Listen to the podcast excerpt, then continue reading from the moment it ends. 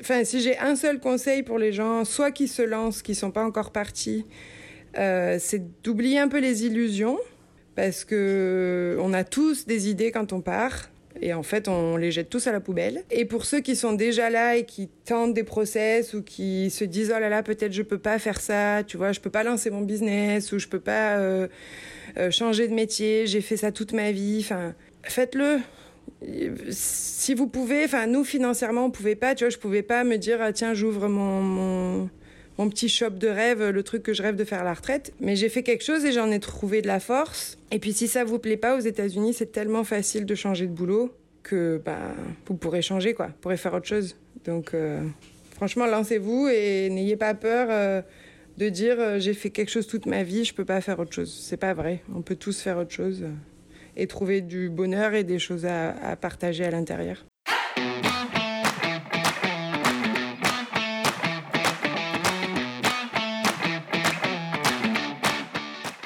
Bienvenue sur Les Américains, le podcast qui s'intéresse aux francophones expatriés aux États-Unis. Moi c'est Laure, je suis française et je vous parle depuis Seattle. Cette semaine, sur ce deuxième hors-série dédié aux conjoints suiveurs, j'ai le plaisir d'accueillir Chloé, Léa et Marjorie qui nous racontent l'impact de leur expatriation sur leur carrière et comment elles ont vécu ce nouveau départ aux États-Unis comme une formidable opportunité pour rebondir professionnellement. Elles sont coachs de vie, professeurs de français et kinésithérapeutes. Je vous laisse en compagnie de ces trois femmes au parcours si inspirant et je vous retrouve à la fin de cet épisode. Très bonne écoute.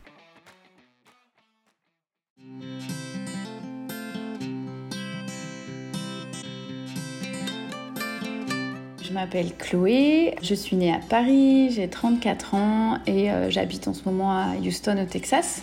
Euh, j'ai déménagé de Pau à Houston au Texas en août 2019 euh, parce que j'habitais à Pau donc pendant 7 ans avant de déménager aux États-Unis.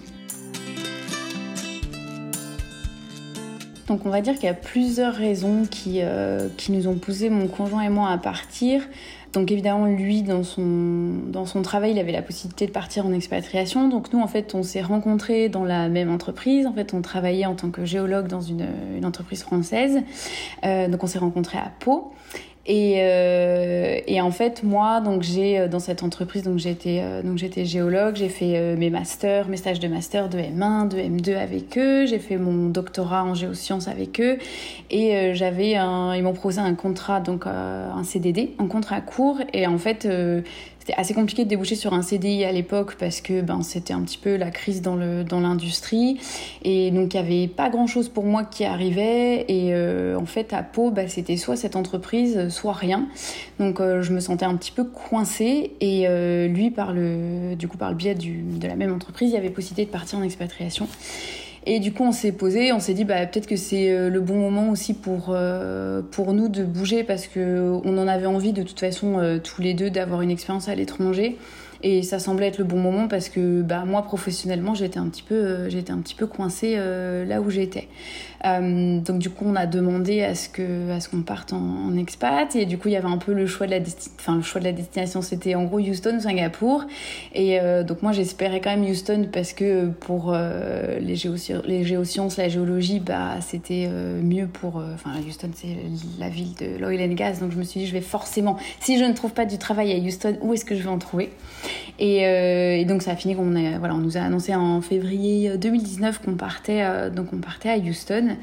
Et euh, super content, super excité. Et, euh, et avec aussi la sécurité de savoir pour moi que je partais avec euh, donc, mon conjoint qui allait avoir un visa. Donc ça veut dire que j'allais avoir mon visa en tant que, que, conjointe et que j'allais pouvoir demander un permis de travail. Parce que donc, sur le moment, je partais, j'étais au chômage en fait, puisque mon contrat avec cette entreprise était terminé voilà, quelques, mois, quelques mois auparavant.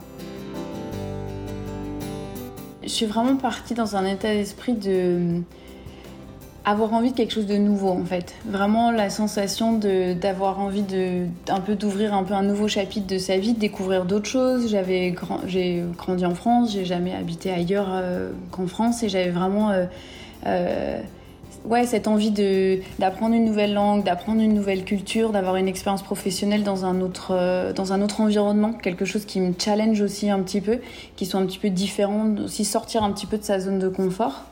Euh, du coup, je suis vraiment euh, ouais, partie dans un, dans un état d'esprit assez positif et vraiment. en plus, avec, avec mon conjoint, on aime beaucoup voyager, donc il y a vraiment cette idée aussi de, de découvrir de nouvelles personnes, de nouvelles, euh, comme je disais, de nouvelles cultures. Et euh, donc pas vraiment de, pas de stress vraiment, euh, je suis partie à un moment où dans ma famille c'était un peu compliqué parce que j'ai perdu un de mes oncles en fait deux mois avant de partir, donc ça a été on va dire le petit point assez compliqué pour moi de quitter ma famille en période de deuil, etc.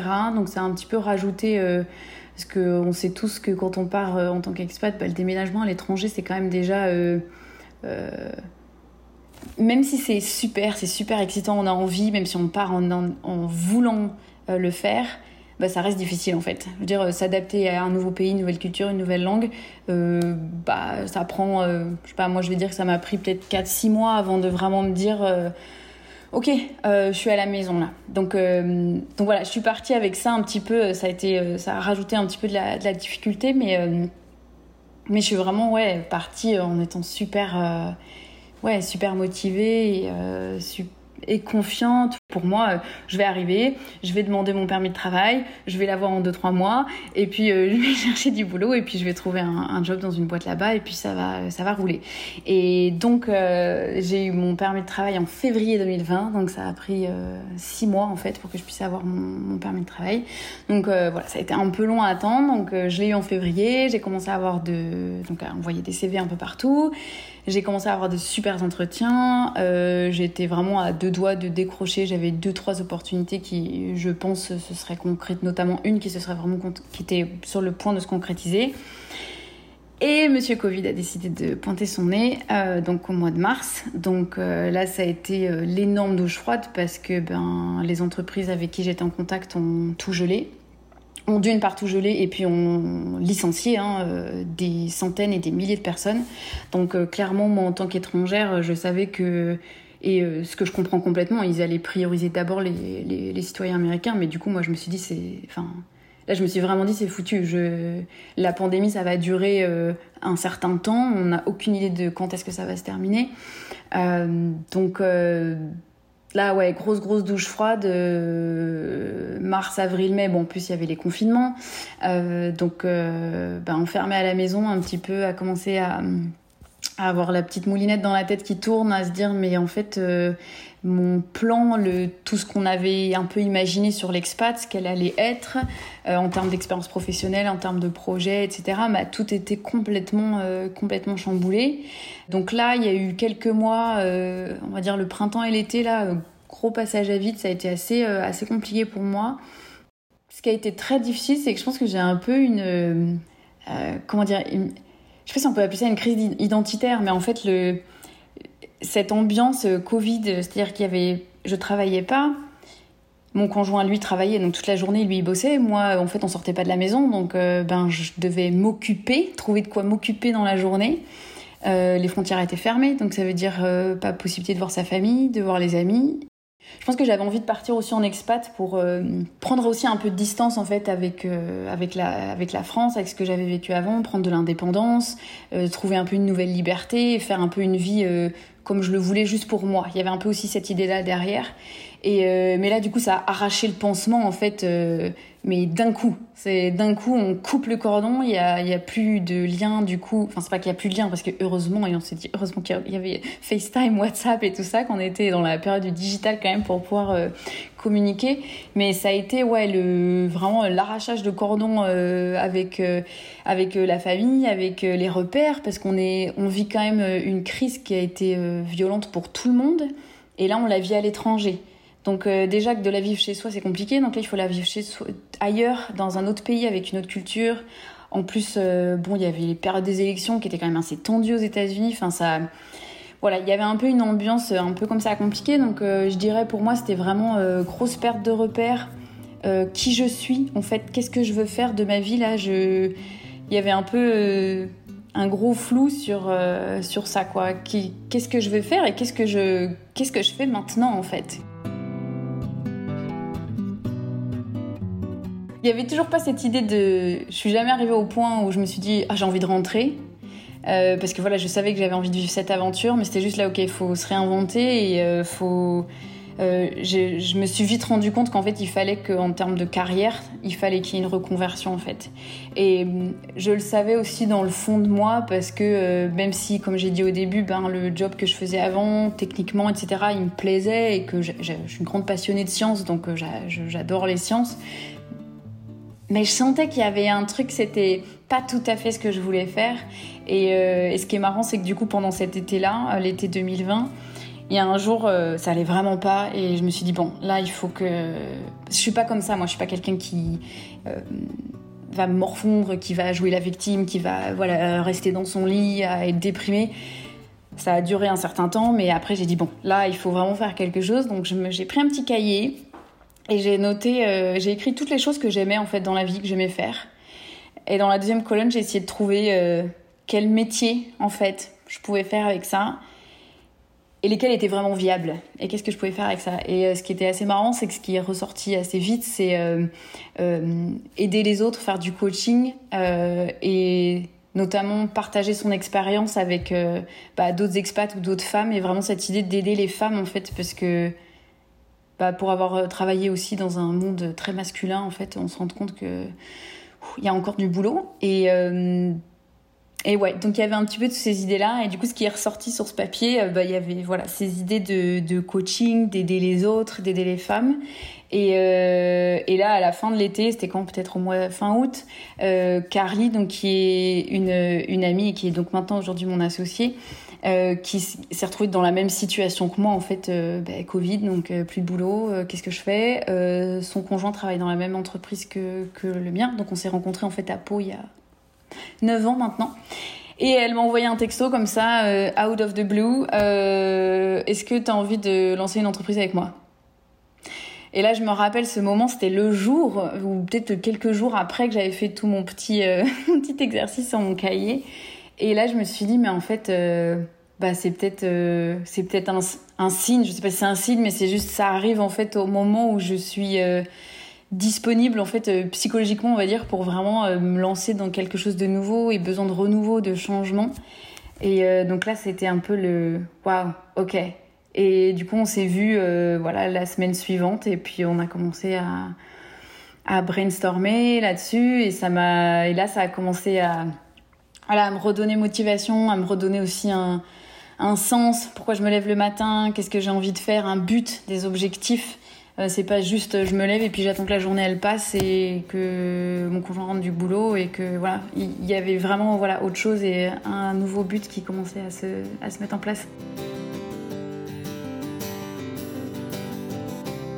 Donc du coup, on a lancé une, entreprise d'accompagnement en fait pour les femmes euh, en utilisant la technique japonaise de l'ikigai. Donc euh, quand je t'ai parlé de mon petit cahier, c'est exactement ce que j'ai fait. Euh, donc en fait, on a voilà, c'est une entreprise de c'est une entreprise de coaching ikigai pour les femmes qui traversent bah, un peu comme nous des périodes peut-être de transition dans leur vie ou qui recherchent un peu plus de de satisfaction et de vibration dans leur vie, qu'il y ait vraiment cette idée de ma vie elle est pleine de joie au quotidien, même s'il y a des moments difficiles. Parce que pour moi, c'est pas la vie, c'est pas toujours beau, c'est pas toujours positif. Il y a aussi des moments difficiles et il faut juste peut-être savoir euh, comment les traverser et comment faire euh, de belles choses après. Parce que bon, on dit toujours ce qui nous, ce qui nous tue pas nous rend plus fort. C'est un peu un, un cliché cette expression, mais je trouve que c'est tellement vrai parce que ben, pour parler de ce qui s'est passé pour moi, cet été 2020 a été vraiment, euh, je pense que j'ai rarement été aussi mal. Euh, je l'ai pas forcément toujours trop verbalisé à tout le monde parce que ben moi je suis un peu euh, Chloé, elle va toujours bien, elle est toujours contente, elle est toujours heureuse et du coup voilà, il y a vraiment que les personnes très proches qui l'ont su, mais voilà quand on touche un peu le fond bah, mine de rien, c'est là où aussi on va un peu creuser dans là où il faut peut-être un petit peu faire des changements dans nos vies. Et ça nous, ça nous sort en fait d'un coup de notre zone de confort et ça nous pousse à devoir un petit peu euh, se découvrir vraiment qui on est en fait euh, dans le fond. Qui on n'est pas pour les gens, pas la personne qu'on veut être ou que la société attend de nous, que nos parents attendent de nous, que les gens, mais vraiment, mais qui je suis au fond et qu'est-ce que j'ai vraiment envie de faire dans ma vie pour moi en fait. Je vis pour moi, je vis pas pour les autres.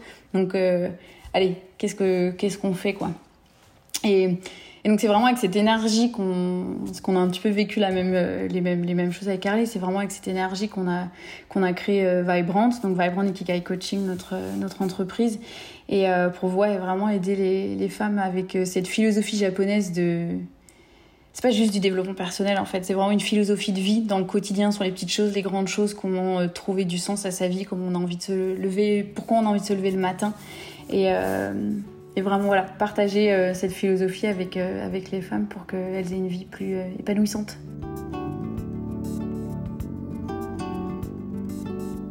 Cette reconversion, donc renoncer à ce que je faisais avant et décider de faire autre chose, est-ce que ça a été facile? Je dirais non dans un premier temps et oui ensuite. C'est un peu les deux, c'est-à-dire que euh, plutôt non d'abord et oui ensuite. C'est-à-dire qu'au début c'est assez difficile de, de se dire bah j'ai fait 8 ans d'études, j'ai quand même mis de l'énergie, j'ai investi euh, beaucoup personnellement, professionnellement dans une carrière euh, qu'on ouais, on s'imagine faire toute notre vie et faire un doctorat c'était quand même c'est pas le sujet ici, mais euh, c'était quand même, euh, euh, voilà, c'était compliqué, c'est long, c'est stressant, c'est beaucoup d'investissement. Et du coup, on se dit quand même, j'ai eu au début aussi, je me suis dit, mais purée, j'ai pas, j'ai eu la sensation d'avoir fait tout ça pour rien. En fait, c'est un peu le premier truc où on n'a pas trop envie de lâcher. Donc au début, je me suis quand même un peu accrochée. J'ai cherché à faire des formations en ligne sur les énergies renouvelables, sur des choses qui avaient attrait à ça, parce que j'avais du mal à le, lâcher. Et après, à force de réfléchir, d'avoir les conversations avec les gens, de voilà, quand Carly m'a proposé euh, euh, de travailler avec elle, en fait, tout d'un coup, on se dit mais non, euh, en fait, ça coule de source. Et puis au final, tout ce que j'ai fait dans ma carrière d'avant, c'est pas perdu en fait. Parce que même si, ok, je vais pas réutiliser euh, la technique en soi, mais j'ai appris plein de choses. J'ai appris comment gérer un projet, comment mener un projet de A à Z. J'ai appris à, à, parler en public. Euh, j'ai appris à chercher. J'ai appris à être organisé. J'ai appris à synthétiser des choses. C'est tout ce qu'on appelle euh, les soft skills, quoi. Et en fait, euh, bah, aujourd'hui, avec Vibrant, je les utilise. Donc, euh, mais effectivement, au début, c'est difficile. Je pense que c'est un process. C'est un peu, euh, c'est un peu un deuil de quelque chose aussi, hein, de laisser sa, sa, sa, sa vie. C'est pas sa vie d'avant, mais sa carrière d'avant. Et puis les choses qu'on avait projetées dessus.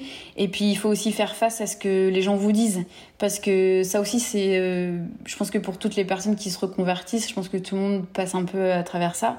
Euh, ah bon, mais euh, pourquoi tu fais ça? Mais mais tu vas gagner de l'argent avec ça? Mais mais pourquoi mais pourtant tu avais un bon travail. Enfin, il y a tout ce genre de réflexion un petit peu des fois euh, pas super positive où en fait tu as juste envie d'entendre les gens te dire "Oh mais c'est génial, mais mais fonce." Euh... Et du coup, quand tu prends un peu ce genre de réflexion, bah, ça te remet un petit peu en question. Tu te dis, mais est-ce que c'est le bon choix? Est-ce que donc forcément, c'est ce moment-là, euh, tu fais un peu un va-et-vient entre oui c'est facile et non c'est pas facile. Et puis il y a des jours où tu es sûr de toi et puis il y a des jours où tu es un petit peu moins sûr.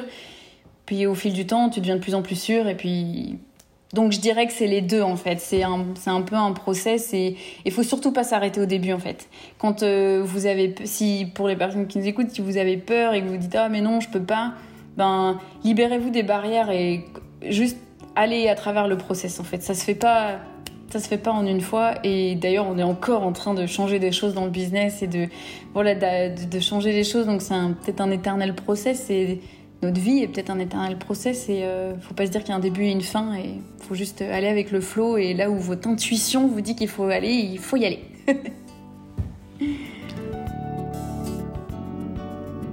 Croyez en vous et écoutez-vous en fait. Vous, je pense qu'on sait dans le fond ce qu'on a envie de faire et malgré voilà la pression qu'on peut avoir autour, le, les parce que les réflexions qu'on peut entendre, ça joue, ça joue beaucoup, la pression un peu de ce qu'on attend de nous.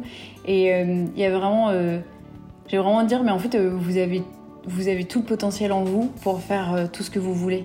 Et je me suis toujours dit, moi, lancer une entreprise, mais c'est jamais, c'est pas possible, ce n'est pas du tout mon truc, j'ai pas les épaules pour. Ma sœur avait lancé son entreprise et je me rappelle lui dire, mais non, mais je te reste, waouh, je, je, suis tellement admirative de ce que tu fais parce que moi, je peux pas faire ça, c'est pas pour moi. Et en fait, là, je le fais et en fait, je me rends compte que, mais c'est tellement pour moi. C'est-à-dire qu'en fait, on se met souvent un peu des barrières aussi euh, personnellement. On se les... Souvent, on est les plus durs avec soi-même. Hein, c'est là où on se met beaucoup de barrières. Et euh, ouais, juste libérez-vous de vos barrières et, faites vraiment ce qui vous fait vibrer en fait, ce qui vous plaît, ce qui vous anime. Et euh, ça peut être, vous n'êtes pas obligé de vous reconvertir complètement. Ça peut être un side job au début et puis si ça part, et eh ben voilà, vous quitterez votre job et puis vous ferez ça à côté. Mais il y a plein de façons en fait de de faire des reconversions et puis de se lancer dans des projets qui nous qui nous animent. Et faut pas avoir peur. On a on a la force en nous toutes, c'est sûr.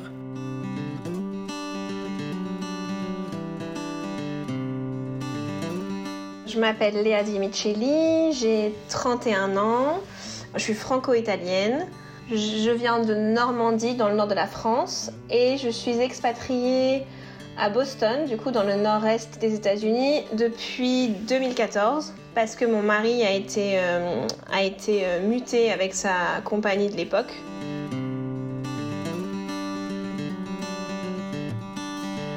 Quand mon mari m'a annoncé du coup qu'il avait euh, qu'il avait une possibilité de partir à l'étranger.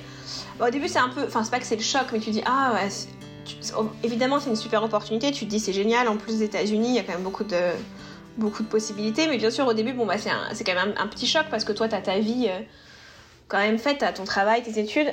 Et moi, à l'époque, j'étais en train de faire une licence professionnelle en alternance. Donc ça faisait trois ans que je travaillais en alternance pour la même entreprise, euh, une entreprise de bâtiment dans le sud de la France. Et j'étais en gros assistante de direction. Et moi, mon plan, quand il m'a annoncé ça, c'était de faire un master après, à la fin de, mon, de ma licence pro. Je voulais continuer et partir sur un master. Donc, bon, sur le coup, euh, voilà, il y avait la, phase choc. Et puis, euh, mais la phase aussi, j'ai envie de partir, j'ai envie d'essayer. Et je crois qu'au début, je me suis juste dit, bon, je vais finir ma licence. Parce que ma licence se terminait au mois de septembre. Donc, euh, lui est parti avant moi, en fait. Il est parti un mois, deux mois avant moi. donc, je me suis dit, bah, je vais finir ma licence je vais dire à mon patron du coup que qu'il me gardera pas après la licence. Mon patron m'a encouragé à partir. Hein. Il m'a dit c'est une super expérience, tu l'auras quelque dans ta vie, euh, pars quoi, c'est génial. Et je me suis dit bon bah je trouverai du travail quand j'arriverai aux États-Unis, mais sans au début sans trop me mettre de pression en me disant bon déjà je finis ma licence. Ensuite, il faut demander le permis de travail. Quand tu arrives aux États-Unis, même si tu as un visa pour travailler, tu dois demander une carte spéciale, enfin un permis de travail. Donc ça prend au moins 3-4 mois. Donc je m'étais pas trop mis la pression. Parce que je savais que si je me mettais la pression à l'avance, me connaissant, j'allais être trop stressée en fait. Donc au début, je m'étais dit, bon bah, je pars. Les trois premiers mois, je cherche un appart, euh, je décore l'appart. Et puis quand le problème se posera, le problème se posera.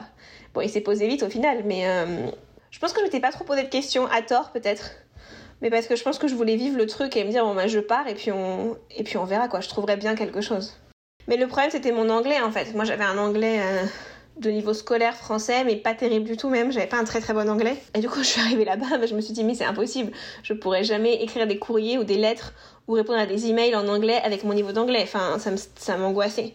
Ça m'angoissait et de toute façon, je savais que j'en étais pas capable. Même de réussir un, de réussir un entretien d'embauche, ça me paraissait euh, une montagne. Donc j'ai pris des cours d'anglais les six premiers mois, je crois, ou les quatre premiers mois qui ont porté ses fruits, hein. ça m'a beaucoup, euh, beaucoup aidé, mais je me sentais toujours pas capable d'avoir un niveau professionnel euh, pour travailler dans, dans une boîte d'assistant de direction. Et le souci qui se posait aussi pour moi, c'était que donc aux États-Unis, les vacances sont très courtes. Hein. Euh, c'est, en gros, c'est deux semaines de vacances par an, plus ou moins, selon les boîtes. Mais globalement, si tu ne travailles pas dans l'informatique, les boîtes régulières, c'est deux semaines de vacances par an. Et ma mère était malade. Donc moi, je voulais un travail qui me permettait de rentrer plus souvent. Donc c'était ça mes conditions. Mes critères étaient, bon, il faut que je trouve quelque chose que je peux faire, déjà et quelque chose qui éventuellement me permette d'avoir plus que deux semaines de vacances pour pouvoir rentrer voir ma famille euh, assez régulièrement. Aujourd'hui, je suis prof de français et d'espagnol dans, un collège américain euh, public. À la base, d'ailleurs, je pensais que c'était pas accessible pour moi d'être prof en école publique, puisque je me dis, bah, c'est comme en France, il faut faire des diplômes. Enfin, moi, j'ai aucun diplôme euh, dans l'enseignement. Et ce qui s'est passé, c'est que j'ai vu des annonces passer d'une école française à Boston, donc une école qui donne des cours d'école primaire français, qui cherchaient des profs pour des programmes qu'ils appellent ça after school. Donc, euh, parce que l'école finit très tôt ici, en gros à 2h c'est fini, donc tu peux inscrire tes enfants à des programmes après l'école. Et donc ils cherchaient des filles, sans forcément qu'elles aient le diplôme de prof français, hein, pour faire une espèce de petite formation et donner des cours de français aux, enfants après l'école, euh, une heure, voilà. Bon, c'était pas grand chose, hein. à l'époque, je crois qu'ils me proposaient, me deux ou trois cours par semaine, mais bon, c'était déjà ça. Du coup, je me suis dit, bon, bah tiens, je vais le faire, j'ai fait la formation avec cette école, qui était une formation d'une semaine, bon c'était tout en français puisque c'était des cours en français. C'était assez intéressant. Je me suis dit, bon, bah, dans un premier temps, je vais faire ça. parce que ça me semblait un bon début et c'était moins, je pense que c'était moins stressant pour moi aussi que de me dire allez je me jette dans l'environnement anglophone et il faut que je parle anglais et tout ça. Et en fait la chance que j'ai eue c'est que j'ai une copine dont son mari travaillait avec mon mari du coup qui elle travaillait dans une école c'était une école privée, une école maternelle, puisqu'ici l'école publique commence à 5 ans. Donc c'était une école maternelle privée euh, franco-américaine, donc était tenue par une française, mais euh, tout le curriculum était euh, franco-américain. Donc dans chaque classe, il y avait une prof française et une prof américaine. Et justement, il cherchait une prof française. Donc elle m'a dit, écoute, donne-moi ton CV, je le donne à la directrice et on verra si elle te rappelle. Bon, elle m'a rappelé, donc j'ai eu de la chance aussi de ce côté-là. Et donc j'ai été prise, j'étais très contente parce que du coup c'était... Donc on avait tout le mois d'août de vacances, pas juillet août, parce que juillet on travaillait quand même, mais tout le mois d'août de vacances, des vacances à Noël, des vacances en avril, donc il y avait quelques vacances scolaires. Bon, le salaire était pas fou, mais c'était quand même très correct euh, pour un premier travail aux États-Unis. Et c'était un environnement qui était quand même plus ou moins français, c'est-à-dire je pouvais parler français. La plupart des parents étaient américains, donc il y avait une communication avec les parents, mais je pouvais toujours au début me reposer sur ma collègue jusqu'à ce que je j'améliore mon, mon anglais. Ça n'a pas été facile, hein, parce qu'on devait écrire des évaluations euh, pour les élèves deux fois par an près 3 ou 4 pages par élève euh, deux fois par an. Et bien sûr, il fallait le faire en anglais, donc il a fallu apprendre les termes. Mais bon, t'écris toujours un peu la même chose, donc il y a des termes techniques à apprendre. Une fois que tu les connais, tu sais comment parler de l'enfant, tu sais comment le. Donc bon, c'est difficile au début, hein. j'ai mis beaucoup de temps, mes premières évaluations. Euh, je vais avoir 15 élèves, bon, si tu fais 2-3 pages par élève. Euh. Mais je suis, enfin, de nature, je suis assez débrouillarde, donc j'ai pris les évaluations des, des années précédentes. C'était une bonne expérience, ça m'a permis de découvrir la culture américaine, puisque je travaille avec des Américains puisque la plupart des familles à 80% étaient soit américaines, soit des gens expatriés, mais là depuis assez longtemps quand même. Donc ça m'a permis de découvrir quand même la culture américaine, de communiquer avec des gens qui, ouais, avec des Américains. Et c'est aussi le monde des écoles privées. Le système scolaire américain, c'est un peu différent de la France. Ça dépend des États quand même. Mais globalement, en France, l'éducation est gérée par l'État. Donc que tu habites à Marseille, à Nice ou à Paris, globalement, tous les enfants ont plus ou moins le même programme scolaire. Au moins en maths, ça, c'est le même programme scolaire aux États-Unis, ça marche par État. Donc ça veut dire qu'en Californie, t'as pas le même programme scolaire qu'au Texas, que t'as pas le même qu'au Massachusetts, où moi j'habite. Donc chaque État a son programme scolaire, chaque État a son diplôme entre guillemets pour être prof. Donc t'as une espèce d'examen qu'il faut que tu passes. Enfin, tu peux faire un master d'éducation, mais après t'as un autre examen qui est comme une certification par État que tu dois passer. Et donc l'école commence à 5 ans. Pour l'école publique, c'est 5 ans au premier. Euh, en tout cas à Boston, c'est 5 ans au 1er septembre. Et en fait, donc le souci des parents, c'est que avant 5 ans, il n'y a rien. Donc tu as deux options soit, enfin trois, soit tu prends une nanny qui garde ton enfant à la maison, soit tu mets dans une crèche, donc il y a des crèches qui ont des petits programmes scolaires, enfin qui ont des programmes scolaires, mais ça reste dans l'ensemble l'esprit crèche, ou tu as des écoles maternelles, comme on dirait en France, qui sont du coup des écoles privées, qui sont plus sur le modèle de l'école. Le, souci, c'est que souvent ces écoles sont très chères. C'est-à-dire que souvent c'est des écoles privées qui sont quand même un, un certain coût. Euh, pardon, moi, moi, là où je travaillais, je crois que c'était à peu près euh, si tu voulais 5 jours par semaine euh, pour euh, c'était à peu près dans les 20 000 dollars, on va dire, un truc comme ça, pour 5 jours par semaine et pour 3-4 heures par jour. Donc c'est pas énorme. Entre 15 et 20. Donc ça reste un budget quand même pour les familles et surtout que c'est des écoles. Donc ça veut dire que fin juin, il n'y a plus d'école, juillet, août, il faut payer autre chose, il faut chercher autre chose. Et donc c'est comme ça que ça fonctionne. Donc tu choisis. Pour travailler avant 5 ans, en tout cas, là dans notre état à nous, je travaille, il faut avoir un diplôme. Ça s'appelle euh, Child Education. C'est une espèce de petit, enfin un petit diplôme. Oui, c'est un petit diplôme que tu passes qui te permet de travailler avec les enfants de moins de 5 ans. Donc que tu travailles en crèche, en école privée euh, élitiste, en école privée normale ou euh, même nanny, je pense, il faut que tu passes cette espèce de diplôme qui s'appelle Child Development et qui donne une certification auprès de l'organisme qui gère les écoles avant 5 ans, entre guillemets. Donc du coup, c'est mon travail, mon nouveau travail qui me l'a payé. Moi, je l'ai fait en accéléré, donc j'ai dû le faire en deux mois et demi, je crois, c'est assez rapide. Hein. donc, euh, tu as un espèce de gros livre qui va de 0 à 5 ans et tu apprends euh, tous les stages, euh, tous les stades du développement de l'enfant. Exemple, moi qui travaille avec des enfants qui avaient 3 ans ou 4 ans, il a quand même fallu que je passe toutes les étapes de la naissance, de 1 an. Donc, c'est un diplôme de 0 à 5 ans. Et donc, ça fait dans, la, des, des facultés américaines. Souvent, ça, ça appelle ça des community college. Donc, c'est comme des c'est des facs, mais euh, je sais pas vraiment trop. Enfin, c'est pas des facs style Harvard ou MIT, c'est des facs qui sont plus locales ou plus euh, par état ou par ville. Donc moi, je l'ai fait en trois mois en cours du soir après le travail. C'était pas facile, hein, parce que c'était complètement en anglais. Il fallait faire des dissertations en anglais. Donc euh, c'était pas mal de stress, beaucoup de travail, parce qu'en plus c'est en intensif, donc ils attendent de toi que tu le fasses plus rapidement.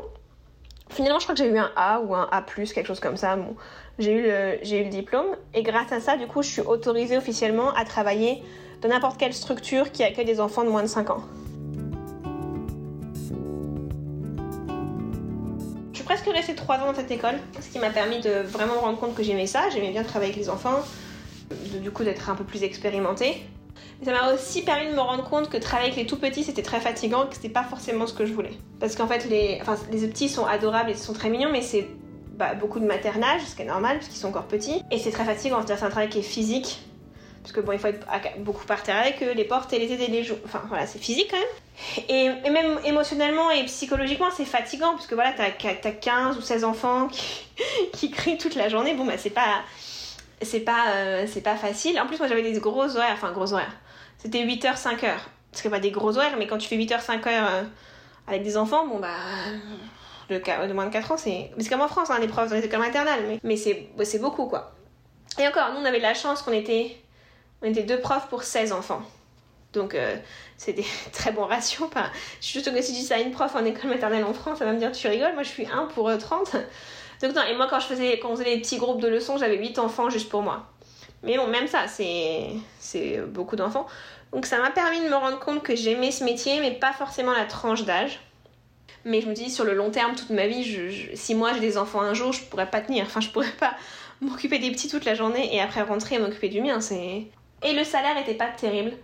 Enfin, encore une fois, je crois que je devais gagner 2500 dollars. Donc, ce que tu dirais une prof en France, c'est peut-être le salaire d'une fin, fin, de carrière de prof en France. Mais aux États-Unis, surtout pour Boston, euh, avec ça, tu payes à peine ton loyer.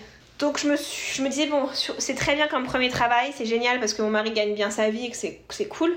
Mais sur le long terme, je me voyais pas continuer parce que je pensais, je trouvais pas que le salaire et la charge de travail, parce qu'il y avait quand même beaucoup de travail, ne serait-ce que les évaluations, deux fois par an à écrire sur tous, tous les enfants, valait la peine après quand tu construis une famille et que moi j'avais ma propre vie. Et du coup, quand je suis tombée enceinte euh, de mon premier enfant, j'ai décidé de démissionner. Enfin, j'ai dit à ma. Puisqu'en, puisqu'en fait, l'autre souci, c'est que si je revenais à ce travail-là, la crèche de mon fils me coûtait le même prix que mon salaire. Donc le calcul est vite fait en fait. Tu te dis, bon, est-ce que je veux m'occuper des enfants d'un autre rentrer à 6h chez moi le soir, ne pas voir mon fils de la journée? Et puis en plus, il fallait même sortir de l'argent, je crois, parce que là, on avait dit nous, c'était très cher. Fallait que je sorte, fallait que mon mari en plus rajoute de l'argent de son salaire pour qu'on paye la crèche. Ou est-ce que j'arrête pendant un an et je cherche, enfin, je réfléchis à qu'est-ce que je voudrais faire après. Coup, j'ai été encore chanceuse parce que j'ai rencontré une amie à moi qui est une copine qui, elle, était prof de français en école publique américaine donc différents, avec des enfants collégiens. Et du coup, qui m'a dit, euh, en fait, qui m'a expliqué comment devenir prof en, en, école publique aux US, c'était pas si compliqué que ça, en fait. Et en fait, je me suis rendu compte que certainement j'aurais pu le faire depuis le début. Parce que bon, quand on arrive ici, on connaît pas forcément comment ça marche. Et en fait, qui m'a expliqué qu'il fallait avoir un master euh, en éducation et passer cette espèce de petit diplôme euh, euh, par état pour euh, permettre d'être. Enfin, c'est pas un diplôme, c'est un examen que tu passes en fait. Et elle, elle avait fait son master en éducation en France, elle avait fait un master à distance, je crois qu'elle avait fait français langue étrangère, donc ça coûte beaucoup moins cher que de le faire aux États-Unis. Elle l'a fait valider et donc elle a pu devenir prof comme ça. Donc je me suis dit quand, je tombais enceinte, je me suis dit bah, j'arrête de travailler pendant un an et pendant cette année-là, je travaille, je fais mon master à distance. Je fais mon master à distance et comme ça, je deviens dans deux ans, je suis prof en école publique. Et en fait, ce que je me suis rendu compte, c'est qu'il n'y avait même pas besoin du master. Donc en fait, c'est, en fait ce qui il y a plusieurs critères. Soit tu peux, tu peux commencer juste avec une licence. Donc tu, as ta licence, Enfin, c'est un bachelor degree ici, donc c'est 4 ans. Tu fais ta licence. Et ensuite, tu passes l'espèce d'examen euh, local qu'il faut que tu passes pour, euh, pour pouvoir avoir l'accréditation, la carte de prof. Et pendant 5 ans, tu peux être prof sans avoir à faire de master. La seule condition, c'est qu'au bout de 5 ans, au bout de 5 ans d'être prof, il faut que tu passes ton master. Ou alors tu décides de faire non, je vais la, faire euh, sûre, je vais faire mon master, faire tout ce que j'ai à faire et après je deviens prof, comme ça après je suis tranquille. Et en fait, moi je me suis dit, en fait, euh, je sais même pas si on va rester 5 ans aux États-Unis encore. Donc je me suis dit, écoute, je, je fais valider ma licence ici, donc ma licence a été validée par un organisme. Alors le souci parfois qu'il y a pour valider les diplômes aux US, c'est que, donc en fait, nous la licence c'est 3 ans et eux leur bachelor degree c'est 4 ans. Donc fois ils te disent, t'as pas, les, pas les crédits nécessaires mais il y a certains organismes qui acceptent ton baccalauréat. Parce qu'en fait, les élèves, je crois qu'américains, ils sortent plus tôt du lycée. Donc en fait, ton baccalauréat compte en fait comme la quatrième année. Donc mon bac a été accepté comme quatrième année et du coup, euh, j'ai eu mon équivalent. Donc j'ai eu le droit de passer cette espèce de diplôme que tu passes par état. Donc ça s'appelle, ça s'appelle le MTEL, Massachusetts Teacher Education euh, License, donc la licence de prof de Massachusetts. Et donc selon la matière que tu vas enseigner, tu as un examen différent. Donc moi, comme je voulais enseigner le français, j'avais un examen de français, donc c'est un examen de 4 heures que tu passes sur ordinateur dans un centre spécial. Tu as des textes en français à lire, basique, et des questions à répondre, et un, je un petit, un petit euh, essai à écrire. Tu as un essai, et puis tu as, euh, je crois qu'il faut que tu parles pendant deux secondes à un micro, à un enregistrement. Bon, pour quelqu'un qui est, qui est natif français, c'est très facile. Enfin, c'est un niveau, euh, pas, je dirais c'est un niveau second, même pas troisième peut-être. Donc c'est très facile.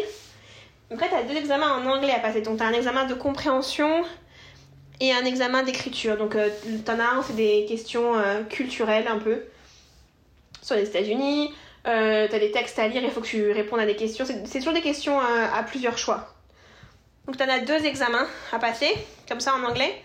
Tu peux les faire soit les deux en même temps, en 4 heures, ou choisir de les séparer. Donc, tu fais 4 heures un et 4 heures l'autre. Moi, j'avais fait ça pour être sûr. Alors, j'ai réussi, j'ai réussi un des deux du premier coup. J'ai raté le deuxième où il y avait l'essai parce que j'avais pas compris le. Il y avait un des mots. Je crois que c'était ténure le mot. Bon, il y avait un mot euh, spécifique que j'avais pas compris sur l'essai que je devais écrire.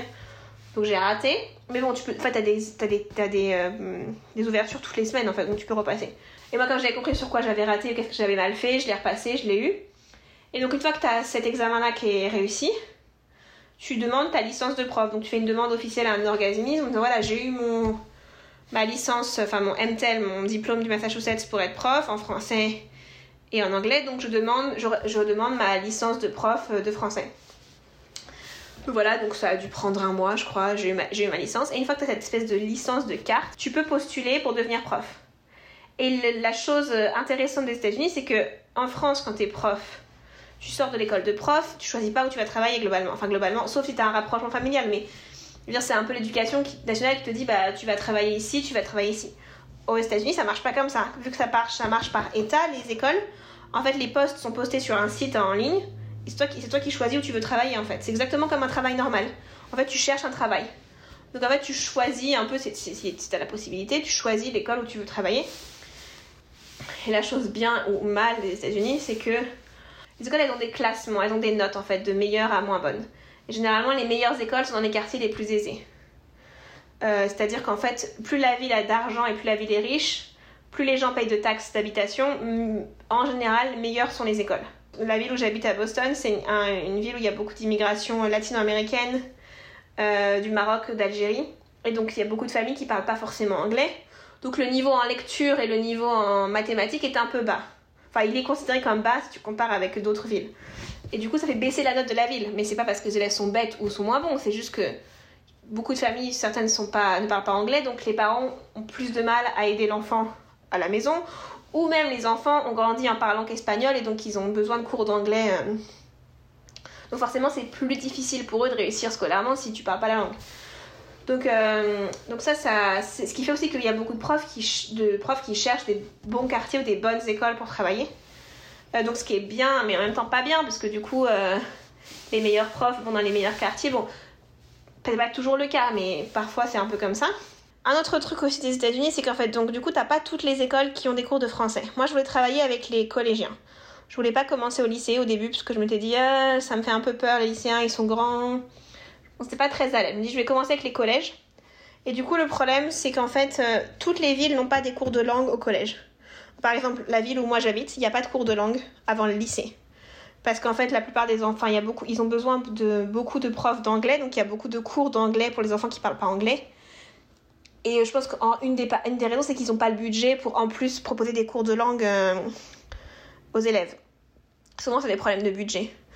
Euh, donc du coup, il n'y a pas de cours de langue dans la ville où j'habite pour les collégiens, ça commence seulement au lycée. Ce qui pose problème quand par exemple la ville où moi je travaille aujourd'hui, les élèves ont des cours de langue depuis, la, depuis le CP, si on, compare au niveau... Euh. Donc a des fois il y a une grosse disparité entre des élèves qui ont fait des cours d'espagnol depuis 8 ans et d'autres qui vont faire juste 3 ans de cours de langue. Bon, c'est pas toujours très euh, égalitaire entre guillemets. Donc du coup, tu peux pas vraiment avoir le choix. Enfin, t'as pas toujours le... moi en tant que prof de langue, j'avais pas 36 000 options où est-ce que je pouvais travailler. Et donc j'ai eu de la chance que moi j'ai commencé à chercher en octobre, donc l'année scolaire avait déjà commencé.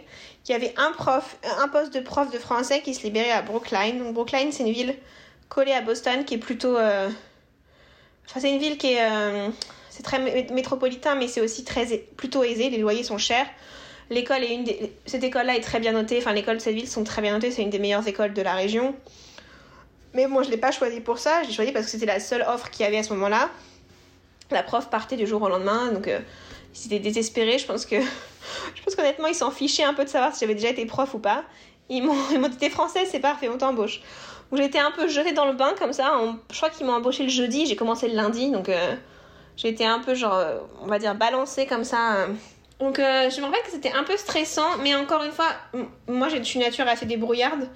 Donc en fait, bah, je me débrouillais quoi. J'ai demandé, j'ai commencé à repérer les gens à qui je pouvais demander de l'aide, euh, les profs en qui je pouvais compter pour m'aider, et puis bah tu y vas en fait. Au fur et à mesure, bah tu t'apprends, t'apprends ce que t'as à faire, tu demandes. Je pense en général, hein, quand tu commences dans un nouveau pays, un nouveau travail, il faut être débrouillard. Il faut dire bon, si j'y vais, il faut que j'y aille et que je sache que ça va être difficile et que je sache à qui demander de l'aide. Pense qu'avec le recul aujourd'hui, je suis très fière et très contente de ce que j'ai fait. Euh, euh, je, trouve ça aussi curieux parce que prof, finalement, c'est ce que j'aurais aimé faire quand j'étais en France. Mais bon, à cause de cette réforme qu'il fallait un master, j'avais un peu abandonné. Donc, je suis contente d'avoir pu le faire ici parce qu'en fait, en France, ça ne serait pas arrivé. Je, je pense pas qu'en France, je serais devenue prof. Je serais restée assistante de direction. Donc, je suis heureuse parce que du coup, ça c'est devenu une vraie vocation. C'est-à-dire que maintenant, j'adore être prof. Je pense pas changer de métier. Je pense que même si on rentre en Europe, je me débrouillerai pour être prof. Euh, là on rentrera. J'aime vraiment ça parce que je trouve que c'est voilà, c'est eh, pas facile hein, travailler avec des, jeunes, surtout des adolescents euh, de collège. Euh. Il y a des jours où j'ai envie de m'arracher les cheveux et je me dis mais je suis pas assez payée pour ce que je fais, tu vois. Fois tu dis c'est pas possible quoi. Euh, mais oui c'est ça, je pense qu'il faut en fait il faut oser. Les Américains sont quand même plus, sont quand même assez comment dire pas ouvert d'esprit, mais euh, bienveillant. Dire, ils vont toujours essayer de t'aider. Ils sont très gentils. Bon, après, bien sûr, il faut aussi que tu fasses ton travail. C'est-à-dire, si ton travail n'est pas fait ou qu'il est mal fait, tu vas te prendre des commentaires, tu vas te prendre des remontrances, comme dans tous les travails. Mais, mais globalement, ils sont quand même bienveillants. Ils vont t'aider. Tu vois, moi, je suis la seule prof étrangère de l'école. Et j'ai toujours eu de la bienveillance autour de moi. Tu vois, tout le monde est est très gentil, mais il faut aussi oser. C'est-à-dire qu'il faut y aller, il faut parler aux gens, il faut se débrouiller, il faut pas avoir peur, euh, même si je sais que c'est très effrayant au début. Hein. Moi, quand j'ai commencé à travailler, même dans les, dans les deux écoles où j'ai travaillé, j'étais effrayée au début. Je me disais, mais je vais jamais y arriver. Et puis, le truc, c'est qu'une fois que t'es jeté dans le bain, de toute façon, t'as pas le choix. Soit tu y vas, soit tu démissionnes et tu, fais marche arrière, mais t'as pas le choix en fait. Et si tu veux travailler et que tu peux travailler, c'est un des meilleurs moyens de t'intégrer à la culture. Euh, alors, je dis pas que j'ai des amies américaines grâce à mon travail aujourd'hui, j'en ai quelques-unes, mais, c'est quand même un bon moyen de découvrir plus de la culture, de la culture de, de travail, de te rendre compte de certaines choses euh, que je pense que j'aurais pas découvertes si j'étais restée chez moi. Euh. si un jour on rentre en France, ou enfin pas en France, si on rentre en Espagne, bah, je pourrais dire oui, j'ai travaillé aux États-Unis et oui, je connais la culture américaine, alors que je pense pas que ça aurait été le cas si j'étais restée à la maison, et même je pense pas que ça aurait été autant le cas si j'étais restée dans l'autre école. Parce que l'autre école était quand même, la directrice était française, il y avait quand même une grosse partie de la culture française. Et c'est effrayant parce que voilà, quand j'étais dans une école bilingue avec des collègues français, j'aurais pu y rester, c'était une zone de confort. Et là, j'ai claqué tout à tout le monde et je suis partie dans une école américaine toute seule, un peu à mon histoire. Et puis finalement, bon, c'est pas si terrible que ça. Tu découvres, bah, tu découvres comment marche l'éducation, le système éducatif ici aussi, hein, que c'est quand même euh, assez différent. En tout cas, de ce que moi je me souviens en tant que française, c'est quand même assez différent. Il y a plein de choses qui sont différentes. La relation prof-élève est très différente. Comment on note les élèves, c'est très différent. Euh, comment on aide les élèves, c'est très différent. C'est quand même. Euh, je dis pas que tout est bien. Hein. Il y a plein de choses que, par exemple, le côté euh, que tu as des bonnes écoles et des mauvaises écoles, je trouve pas ça juste, entre guillemets. Même dans les écoles qui sont moins bien classées, tu vois quand même qu'il y a beaucoup d'aide, que les profs sont extrêmement dévoués, qu'on veut que les enfants réussissent. Alors je sais qu'en en France aussi c'est le cas, mais je pense qu'en France on a moins de temps à consacrer aux élèves. Je pense qu'aux US on a quand même beaucoup plus de temps à consacrer aux élèves et que tout est fait pour que si un élève a un problème, il soit aidé. Donc par exemple, si un élève a des difficultés scolaires parce qu'il est dyslexique, tout ça, il y a tout un programme qui se met en route d'évaluation. Du coup, l'enfant aura des, aura des, ils appellent ça des special, des special ed teachers, donc des, des, des profs qui sont payés juste pour ça, donc ils ont des cours spécifiques avec cette prof-là pour les aider. Voilà, même la, comment on appelle ça en français, c'est guidance counselor, mais c'est la conseillère d'éducation. Mais ici, la conseillère d'éducation, elle a un rôle aussi presque euh, d'accompagnement de l'élève. C'est-à-dire qu'elle fait des réunions avec eux, elle fait des, elle fait des déjeuners avec les élèves, c'est presque un soutien psychologique et, qui est important. Donc euh, il y, a, plein de choses positives de l'école américaine. Je pense que c'est dans n'importe quel domaine, même si tu même si tu veux rester assistant de direction, et faire dans une boîte américaine parce que tu découvriras des choses qui sont complètement différentes au niveau culturel, au niveau. Euh, même, même mon mari hein, a, quitté, a quitté sa boîte une fois qu'on a eu la carte verte. Pas, le mois après, mais dans l'année qui a suivi, il a quitté sa boîte. Euh, était une boîte, du coup, euh, enfin, c'est une boîte européenne, mais bon, on va dire française. Pour travailler pour une boîte américaine, parce que je pense qu'il voulait. Euh, ils voulaient voir ce que c'était en fait que travailler pour une boîte américaine. Et ce qui est marrant, c'est qu'aujourd'hui, ils travaillent pour une, euh, une start-up. Ils ont fait un rassemblement de toute l'entreprise en Californie il y a deux semaines. À l'américaine, donc t'as tous les goodies, donc ils t'offrent une veste avec une, bouteille d'eau avec le nom de la boîte. Et donc tu découvres. Enfin, moi j'ai halluciné un peu de me dire tout l'argent qui est dépensé, mais c'est aussi le côté très américain en fait de. Parce que la boîte en soi, elle est pas, méga connue. Euh, c'est une boîte, bon, une boîte d'informatique, une start-up, mais de découvrir ce côté de la culture qu'en fait les Américains, ils ont pas honte, en fait, petit ou grosse entreprise. En fait, ils y vont. Et je pense que c'est ça qu'il faut retenir, c'est que toi, c'est pareil, il faut que tu dises, en fait, eux, ils y vont, et toi, vas-y, et personne te jugera, en fait. Personne va te juger. Et, et même les gens vont t'aider. Il y aura toujours des, il y aura toujours des cons, pardon, je dis un gros mot, mais il y aura toujours des gens bêtes sur ton chemin, mais globalement, c'est, je trouve quand même que tu as plus de possibilités aux États-Unis, parce qu'aussi l'accès au diplôme est un peu, enfin, pas tous les diplômes, mais T'as beaucoup de métiers qui sont plus accessibles qu'en France. Donc prof par exemple, c'est quand même beaucoup plus accessible ici. Euh, moi ça fait quoi? Ça fait trois ans maintenant que je suis prof de cette école? C'est ma troisième année. Donc tu vois, il me reste deux ans. Et si je veux continuer, il faut que je passe un master. Donc euh, j'ai pas encore enfin je non en fait j'ai réfléchi je vais faire ce master d'ailleurs donc du coup oui ça c'est aussi la enfin la conclusion le, le la, belle histoire du truc c'est que moi, quand je suis venue ici, j'ai eu de la chance. En fait. J'ai juste rencontré des bonnes personnes qui m'ont dit quoi faire. Euh, bah, après, bon, moi j'ai travaillé aussi, hein, mais euh, j'ai rencontré des bonnes personnes, j'ai eu beaucoup de chance. Du coup, ma vocation, c'est vraiment euh, ouverte ici. Mais tu vois, nous, on veut rentrer en Europe. On n'est pas sûr à 100%, mais c'est quasiment sûr qu'on va rentrer en Europe, certainement en Espagne. Et du coup, je sais que pour être prof en Espagne, il me faut ce master. Donc, mon plan, c'est de le faire l'année prochaine, à distance, de faire ce master pour pour vraiment continuer de prof. Je, je veux pas retourner assistant de direction quand je rentre en Europe, euh, pour plein de raisons. Parce que déjà, j'aime ce métier. Je trouve qu'apprendre une langue, c'est génial. Enfin, apprendre une langue à quelqu'un, c'est génial. Et euh, voilà, pour la vie de famille aussi, je trouve qu'il y a quand même. Même si encore, hein, on a du travail, les profs, il y a des copies à corriger, tout ça, mais je trouve quand même que c'est un métier où l'équilibre vie de famille, vie, euh, de travail, vie de famille est pas si mauvais. Euh, en, tout cas ici, tu vois, ici l'école c'est de 8h à 2h30. Donc tous les enfants ont fini à 2h30. Moi j'ai fini à 2h30. Bon, bien sûr, il y a des fois tu restes une heure de plus au travail parce que tu as des copies ou tu bosses chez toi le soir. Mais globalement, si je veux, si je veux à 3h30 ou à 4h, je suis chez moi. Donc il y a plein d'avantages. Mais c'est vraiment, c'est vraiment devenu une vocation. Je dois beaucoup aux États-Unis, clairement. Euh, je leur dois beaucoup pour cette opportunité qu'ils m'ont donnée. Et voilà, d'ailleurs, c'est pour ça qu'on va demander la nationalité américaine aussi. Parce que là, on peut, devenir américain et voilà, et euh, bon, il y a plein de raisons. Hein. Il y a aussi le fait que mon fils soit américain. Donc, par exemple, je me dis, bon, si un jour, je sais pas qu'il y a une autre pandémie, je et que mon fils vit aux États-Unis, je veux pas être bloqué de lui, j'en sais rien. Bon, pour plein de raisons, mais je trouve que c'est aussi une façon de dire, bon, bah, merci pour ce que vous avez fait pour, euh, moi. Donc, je vais devenir américaine. Et puis, donc voilà, je participerai à ma façon aussi à rendre ce que vous m'avez donné.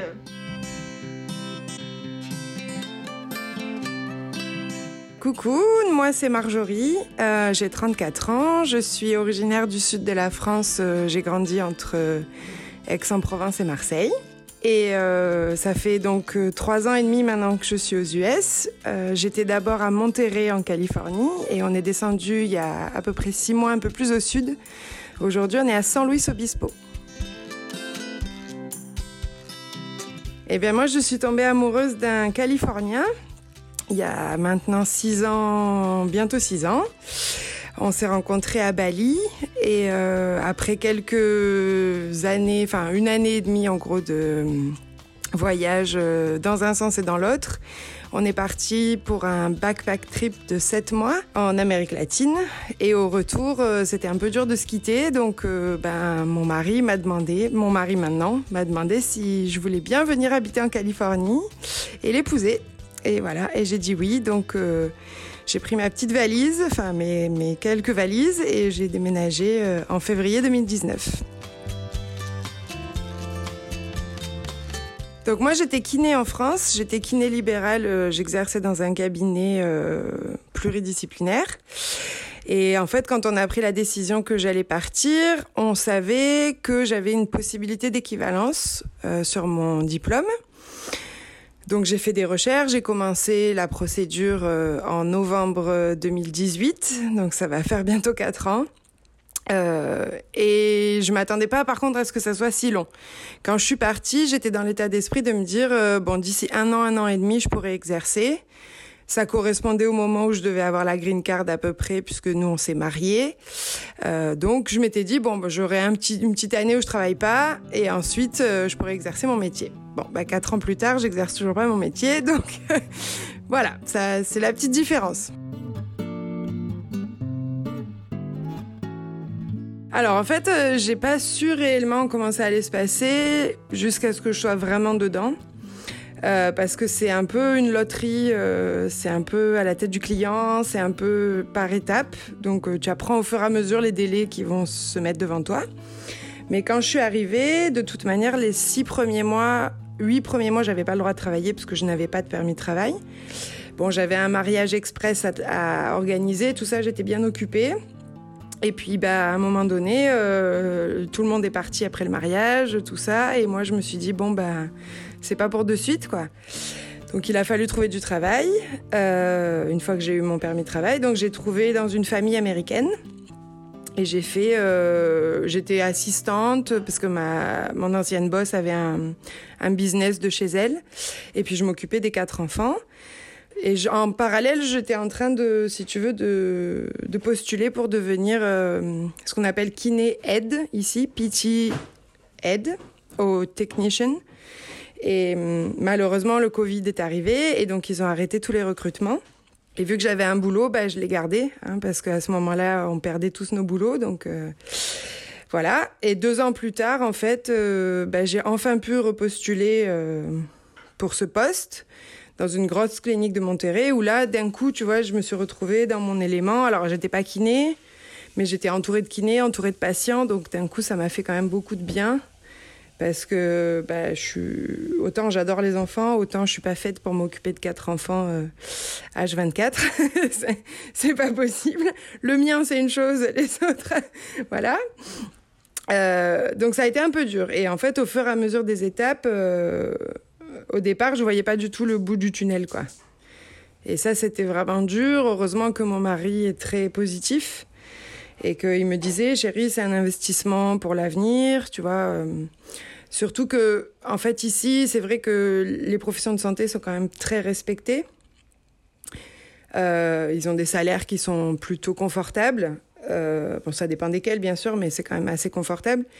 Donc, c'était vraiment un investissement sur l'avenir. Après, je t'avoue que kiné, c'est un métier de pratique.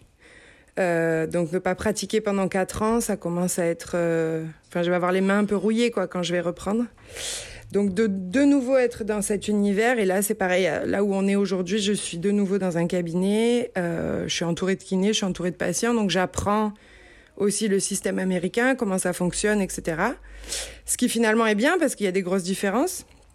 Euh, pas tant dans la pratique du métier, mais plus dans la tout ce qui est paperasse derrière, prise en charge des patients. On le sait, dans la santé aux États-Unis, il y a même un aspect commercial, donc euh, il faut, faire attention à ça. Et puis il y a aussi un aspect où euh, si le patient a mal, euh, tu fais une déclaration, tu vois, comme quoi il a eu mal ce jour-là. Enfin bon, c'est assez particulier. Donc ça, c'est un bon entraînement pour quand je serai kiné. Mais au début, de pas voir la, la fin et de toujours dire, bon, ça va repousser, repousser, c'était quand même compliqué. Là, on arrive sur la fin. Normalement, si tout va bien, l'année prochaine, ça devrait être fini. Euh, bon, on a eu un petit bout entre temps, donc euh, ça repousse un peu la dernière étape. Parce que euh, bosser un examen de 600 questions entre deux TT, c'est pas trop possible pour l'instant.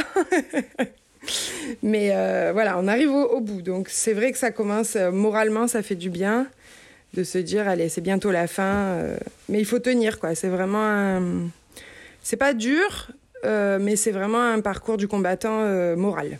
La première étape, c'est de faire transcrire ton dossier Et ils doivent vérifier que tu as les mêmes euh, capacités que les Américains, euh, parce que sinon tu vas leur piquer leur boulot, hein, on est d'accord. Évidemment, même si tu étais premier de ta promo, tu n'as jamais l'équivalence directe, parce que c'est aussi du marketing, ça coûte euh, énormément d'argent, donc voilà. Donc ils te valident ton équivalence de master, et pour ça, il faut que tu aies tous les prérequis, donc il faut que tu aies... Euh, bah, les cours qu'ils ont suivis eux, voilà. Et évidemment, vu que ici, ils font d'abord 4 ans d'université avant de faire leur école de kiné, bah, j'avais pas, par exemple, les cours d'anglais de base, tu vois, d'université. J'ai pris des cours d'histoire d'américaine. Ça n'a rien à voir avec la kiné, mais c'était pour faire des prérequis. Donc ça, j'ai dû rattraper. Euh, après, il y a quelques cours de kiné pur, euh, notamment sur le diagnostic, qui est un peu différent aux États-Unis, que j'ai dû reprendre.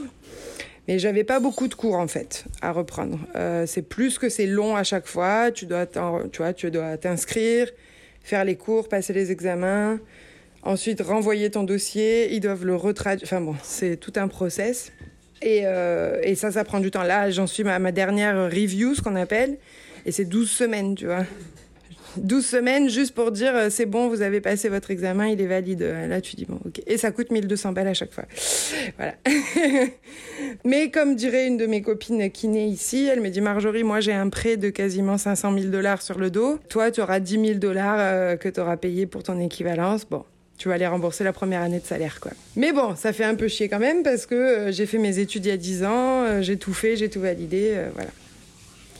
Donc c'est plus ça en fait, c'est plus le moral. Il faut, faut tenir moralement, c'est ce qu'on appelle un long game. Tu avances par étapes et il faut pas être pressé.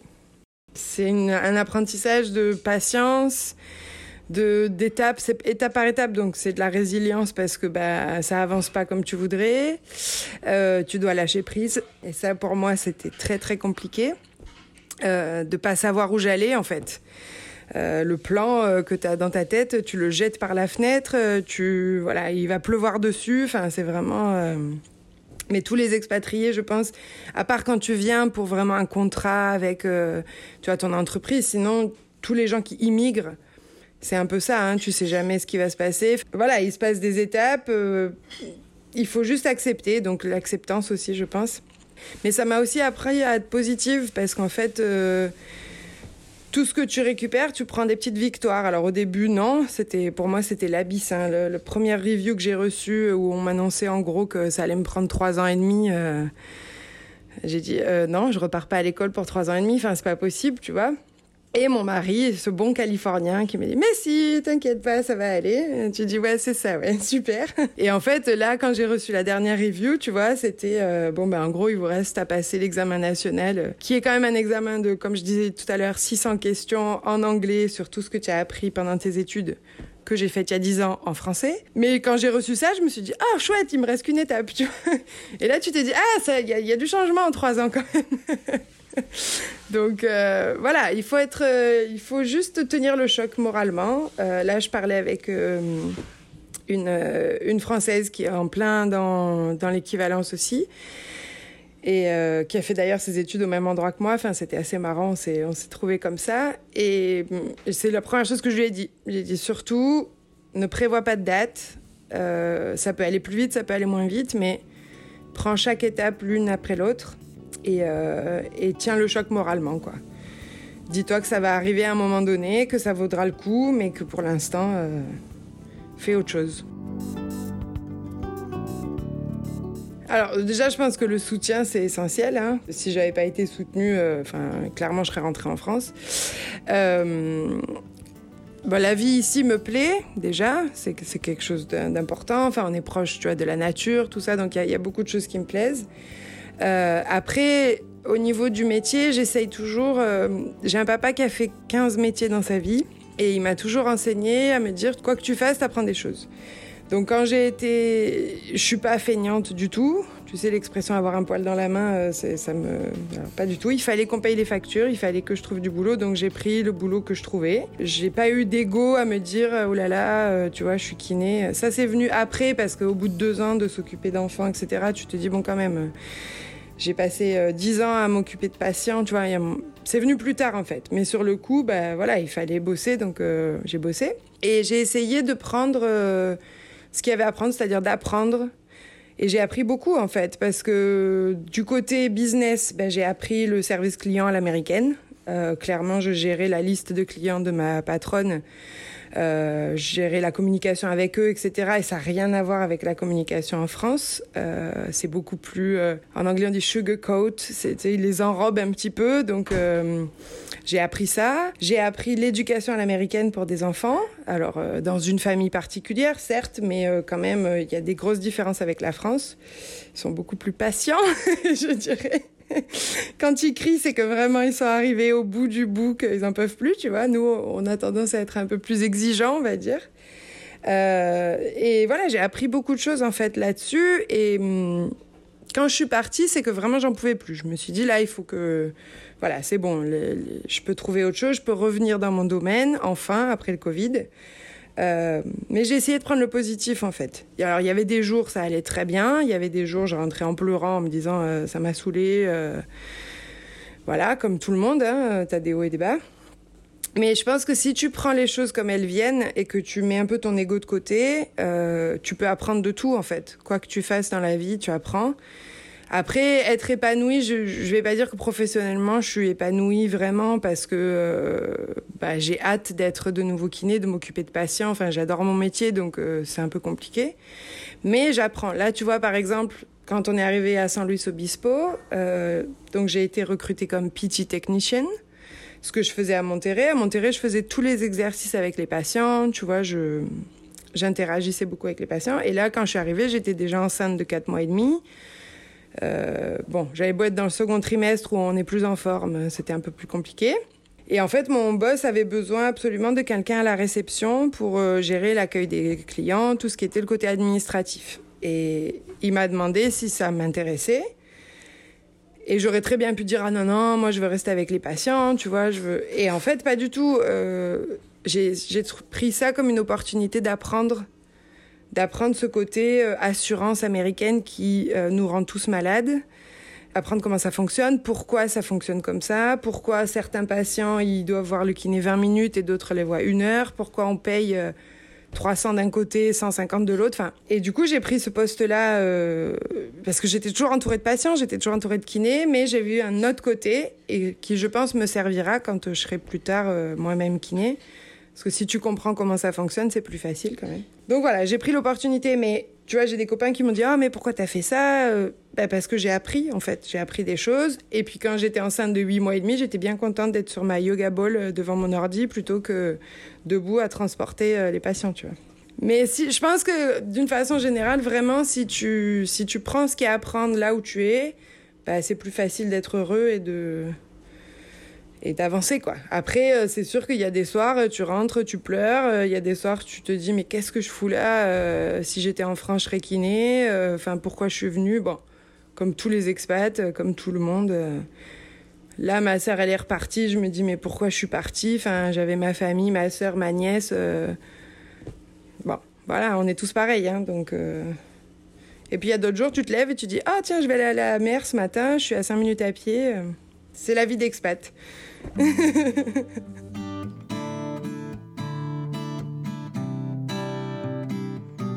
enfin, si j'ai un seul conseil pour les gens, soit qui se lancent, qui sont pas encore partis, euh, c'est d'oublier un peu les illusions, parce que on a tous des idées quand on part, euh, et en fait, on les jette tous à la poubelle.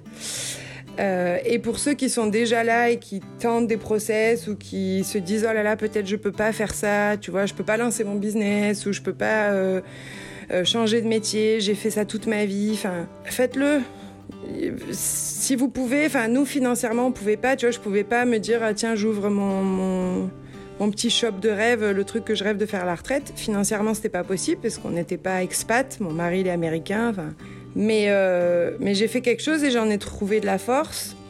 Et puis si ça vous plaît pas aux États-Unis, c'est tellement facile de changer de boulot que bah, vous pourrez changer, quoi. Vous pourrez faire autre chose. Donc euh, franchement, lancez-vous et n'ayez pas peur euh, de dire j'ai fait quelque chose toute ma vie, je peux pas faire autre chose. C'est pas vrai. On peut tous faire autre chose et trouver du bonheur et des choses à partager à l'intérieur.